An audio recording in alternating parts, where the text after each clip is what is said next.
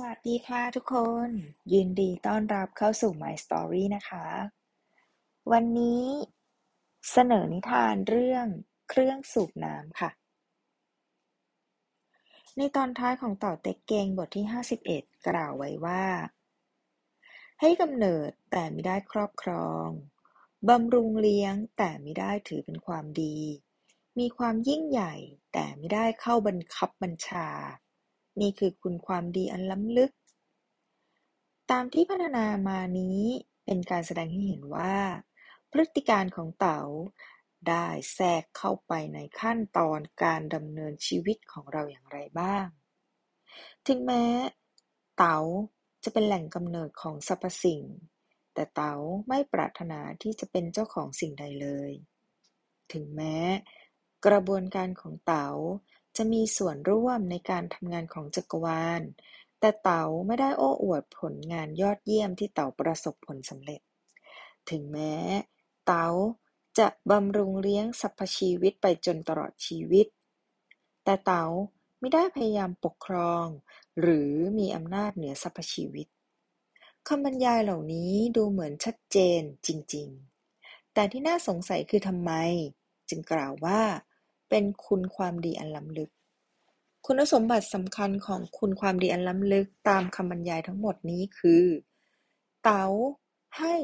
โดยที่มิได้มีความมุ่งหวังใด ๆ ถึงแม้เต๋าจะมิได้หวังผลตอบแทน หรือการยอมรับใด ๆ แต่ตอนกลางบทที่ 51 นี้ได้กล่าวความตอนหนึ่งว่า ดังนั้น สรรพสิ่งจึงเทิดทูนเต๋าและยกย่องคุณธรรม เต๋าได้รับการเทิดทูนและคุณธรรมได้รับการยกย่อง มิใช่ด้วยการบังคับขู่เข็นของผู้ใด แต่เป็นไปด้วยตัวเอง เต๋าได้รับการเทิดทูน ถึงแม้ว่าเต๋าจะไม่ได้หวังผลตอบแทนหรือต้องการให้ปฏิบัติเป็นพิเศษแต่อย่างใดตัวอย่างเช่น เต๋า ปรากฏในสรรพชีวิตในฐานะที่เป็นชีวิต และ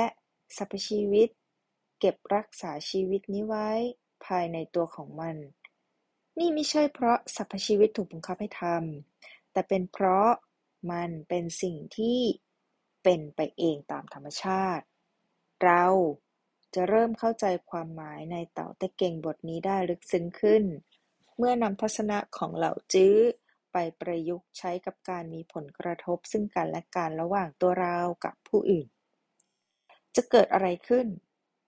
ถ้าหากเราเอาอย่างเต๋าด้วยการให้โดยไม่หวังผลตอบแทน เต่าตะเกียนบกนี้ ได้บอกเป็นในว่า เราจะได้รับรางวัลอย่างพอเพียง ถึงแม้เราจะไม่ได้หวังอะไร นอกจากนี้เราจะยังบอกอีกว่า สิ่งนี้เกิดขึ้นเองตามธรรมชาติ มันเป็นกฎเกณฑ์ที่ทำให้เกิดหน้าที่คล้ายกฎธรรมชาติ ที่ให้ผลแน่นอน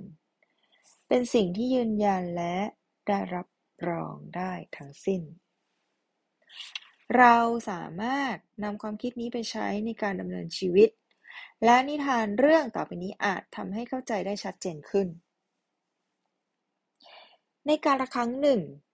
มีชายคนหนึ่งหลงทางอยู่ในทะเลทราย น้ำในกระติกได้หมดไปเมื่อสองวันที่แล้ว เขารู้ดีว่า ถ้าหากยังหาน้ำไม่ได้ภายในเร็วๆนี้ เขาจะต้องตายแน่ๆ ชายคนนั้นได้เห็นกระท่อมอยู่เบื้องหน้า เขาคิดว่ามันเป็นภาพลวงตาหรืออาจจะเกิดจากอาการประสาทหลอน แต่ไม่มีทางเลือก จึงมุ่งตรงไปที่กระท่อมนั้น แล้วเข้าใกล้ จึงได้แน่ใจได้ว่ามันเป็นความจริง เขาได้ลากสังขารที่อิดโรยไปยังประตูด้วยกำลังเฮือกสุดท้าย ที่กระท่อมไม่มีคนอยู่และดูเหมือนว่ามันถูกปล่อยล้างมาช่วงระยะเวลาหนึ่งชายผู้นั้นเดินเข้าไปด้วยความหวังลิบหลีว่าอาจจะเจอน้ำอยู่ข้างใน หัวใจของเขาเต้นไม่เป็นจังหวะ เมื่อเห็นสิ่งที่อยู่ภายในกระท่อม มันคือเครื่องสูบน้ำที่มีท่อต่อลงไปใต้พื้นกระท่อม คงใช้สำหรับสูบน้ำจากแหล่งน้ำที่อยู่ใต้ดิน เขาเริ่มทำการสูบน้ำแต่ไม่มีอะไรออกมา หลังจากพยายามอยู่หลายครั้งก็ไม่บังเกิดผล ในที่สุดต้องยอมแพ้ เพราะหมดแรงและล้มเหลว เขายอมแพ้อย่างสิ้นหวัง ดูประหนึ่งกำลังจะตายในที่สุด ทันใดนั้น พลันเหลือไปเห็นขวดใบหนึ่งวางอยู่ที่มุมกระท่อม บรรจุน้ำอยู่เต็ม และมีจุกปิดเพื่อกันน้ำระเหย เขาเปิดจุกขวดออก และกำลังจะดวดน้ำให้สมอยาก แต่สังเกตเห็นฉลากที่ติดขวดเขียนด้วยลายมือว่า จงใช้น้ำนี้ในการเริ่มต้นสูบน้ำ เมื่อใช้แล้ว อย่าลืมเติมให้เต็มขวด ชายคนนั้นตกอยู่ในสภาพที่กลืนไม่เข้า คายไม่ออก จะทำตามคำแนะนำด้วยการเติมน้ำเข้าไปในเครื่องสูบน้ำดี หรือว่าจะดื่มมันโดยไม่สนใจใยดีมันดี จะทำยังไงดี ถ้าเติมน้ำลงไปในเครื่องสูบน้ำแล้วใครจะรับประกันล่ะ ว่ามันจะทำงานได้ ถ้าเครื่องสูบ มันเสียไปแล้วล่ะ ถ้าท่อที่น้ำที่ต่อไว้มันรั่วล่ะ แล้วถ้าน้ำใต้ดินมันหมดไปแล้วล่ะทว่าบางทีคำแนะนำอาจจะถูกลองเสี่ยงดูไหม แล้วถ้ามันผิดก็เท่ากับว่า โยนน้ำขวดสุดท้ายทิ้งไป เขาเทน้ำลงเครื่องสูบน้ำด้วยมือที่สั่นระริก จากนั้น หลับตาสวดวิงวอนแล้วเริ่มสูบน้ำได้ยินเสียงโครกคลาก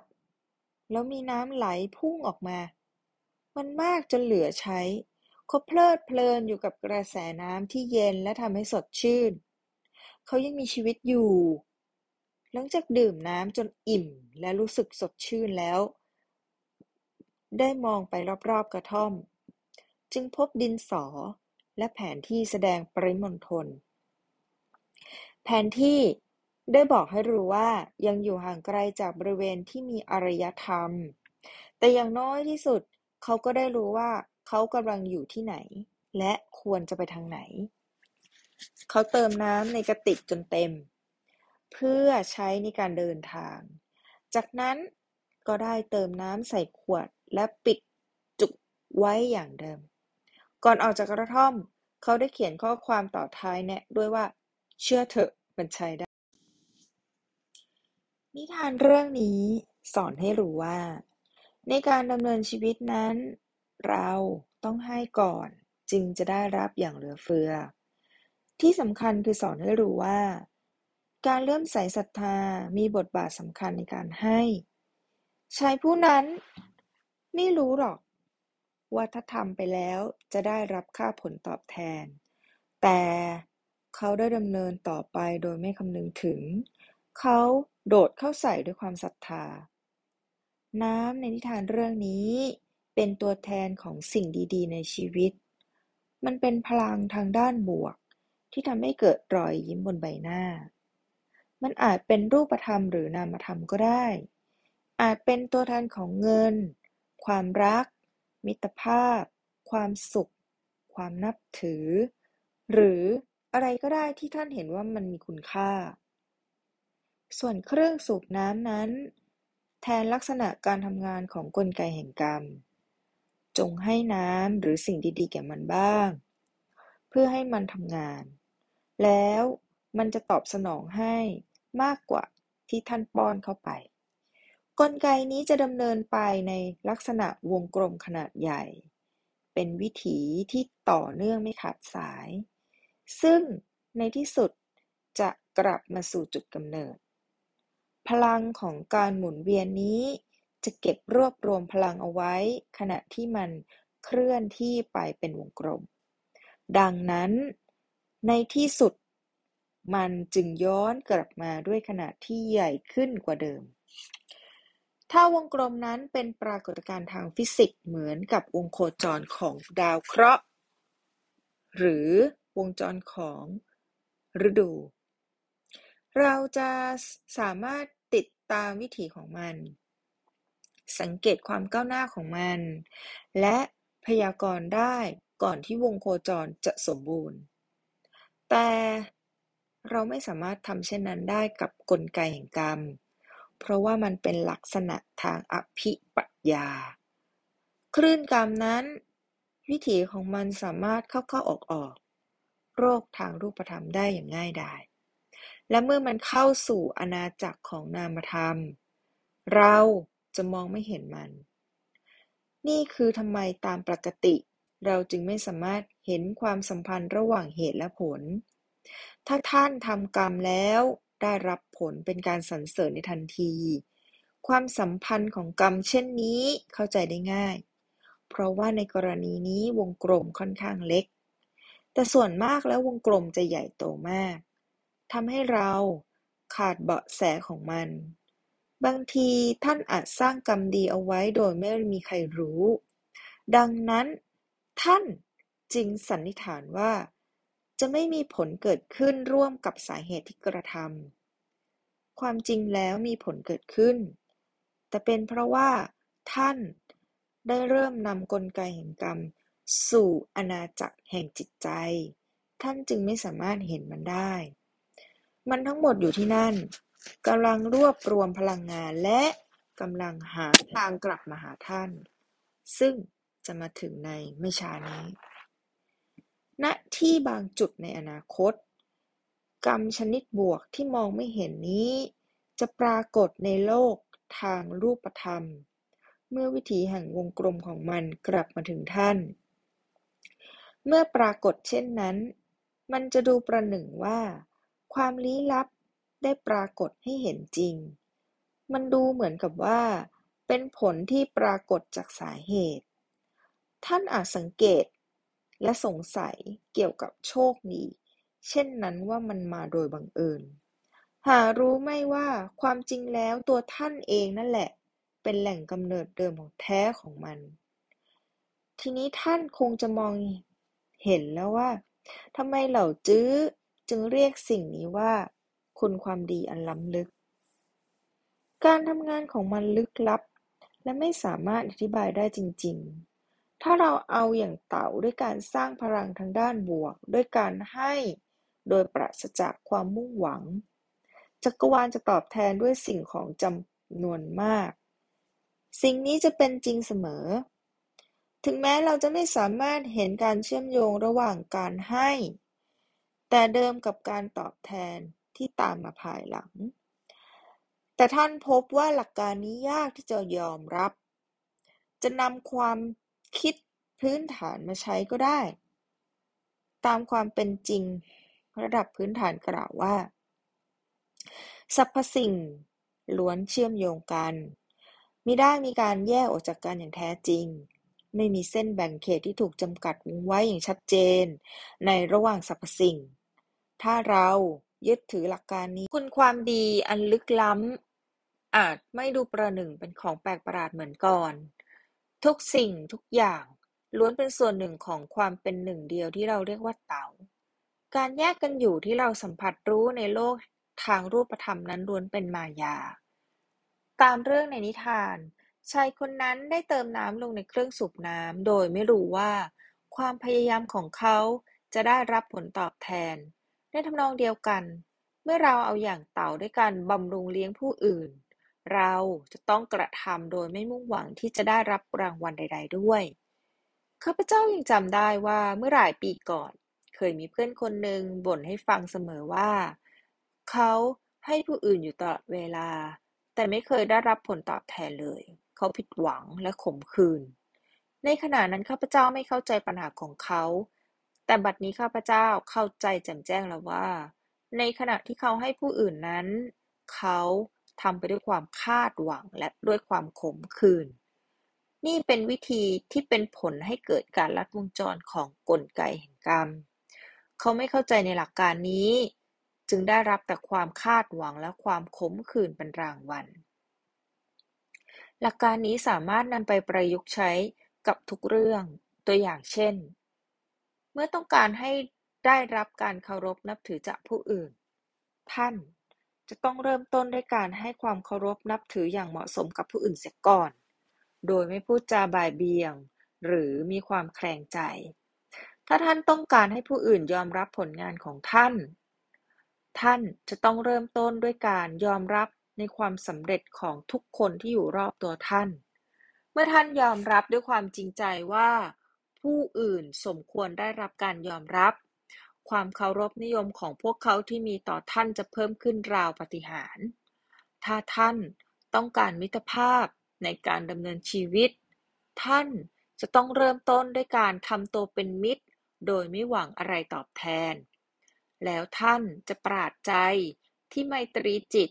และความนิยมจะไหลบ่ามาหาท่านอย่างน่าภาคภูมิใจ ถ้าอยากให้ผู้อื่น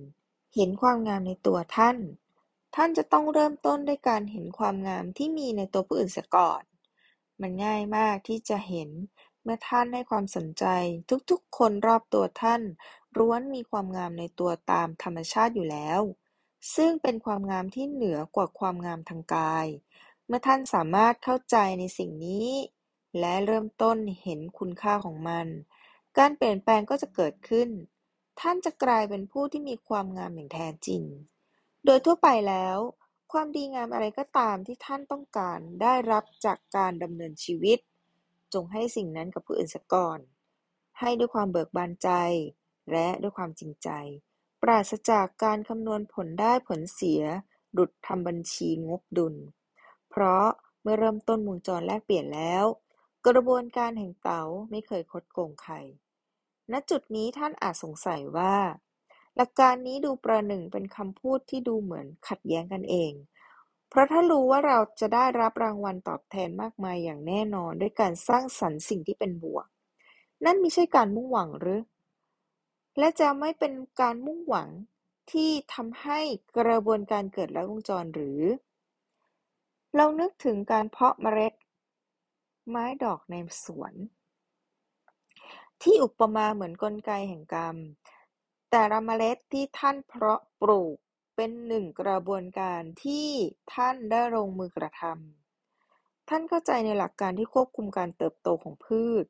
และรู้ว่าที่ดินนั้นอุดมสมบูรณ์ดี ดังนั้นจึงรู้ว่าต้องเห็นผลเมื่อถึงเวลา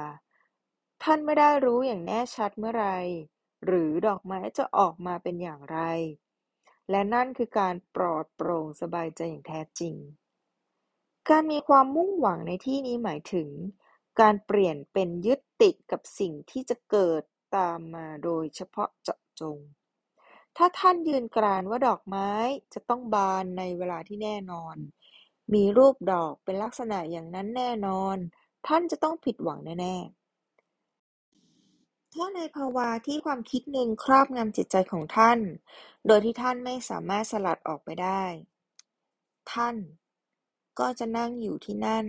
เพื่อเฝ้าดูไม้ดอกต้นนั้นเติบโต ส่วนที่เหลือในส่วนของท่านต้องถูกปล่อยปละละเลยอย่างแน่นอน กรรมก็เช่นเดียวกัน เมื่อท่านได้เริ่มต้นด้วยพลังด้านบวกโดยไม่รู้แน่ชัดว่า ผลจะปรากฏออกมาเมื่อไรและอย่างไร เนื่องจากท่านเข้าใจในกลไกแห่งกรรม และตระหนักรู้ว่า มันจะให้ผลในทางที่ดีไม่ช้าก็เร็ว อย่างไรก็ดี ท่านไม่ยึดติดกับผลที่ตามมาอย่างเฉพาะเจาะจง เพราะฉะนั้นจึงไม่มีความมุ่งหวังเป็นพิเศษ ขอเพียงเราเน้นที่ภารกิจแห่งศรัทธาเหล่านี้คือ เรารู้ว่า ดินในสวนนี้มีความอุดมสมบูรณ์ มีความศรัทธาในเมตตาที่มีมูลฐานแห่งจักรวาล เต๋า บำรุงเลี้ยงและปกป้องเรา โดยในที่แท้จริง โลกปรารถนาให้เราประสบความสำเร็จ สิ่งเดียวที่จำเป็นคือ กล้าที่จะรับผิดชอบ และเริ่มเดินเครื่องสูบน้ำ เชื่อเถอะมันใช้ได้ ค่ะ วันนี้ก็คือนำเสนอเรื่องเครื่องสูบน้ำนะคะ หวังว่าคงจะได้รับ ข้อคิดดี ๆ เนาะ เชื่อเถอะมันใช้ได้ค่ะ ก็ความหมายในวันนี้ก็คือ เรา ทำอะไรก็อย่าไปหวังผลเลยเนาะ เพราะว่าทั้งหมดมันเป็นกลไกแห่ง ธรรมนะคะ มันเป็นวัฏจักรค่ะ เราไม่มุ่งหวัง ไม่เน้นว่าเราทำดีแล้วเราจะได้ผลดีกลับมา เชื่อนะค่ะว่าถ้าเราทำดีโดยไม่หวังผล เราจะได้รับสิ่งดี ๆ กลับมาในชีวิตมากมายอย่างแน่นอนสำหรับวันนี้ลาไปเพียงเท่านี้นะคะ พบกันใหม่ครั้งหน้าค่ะสำหรับวันนี้สวัสดีค่ะ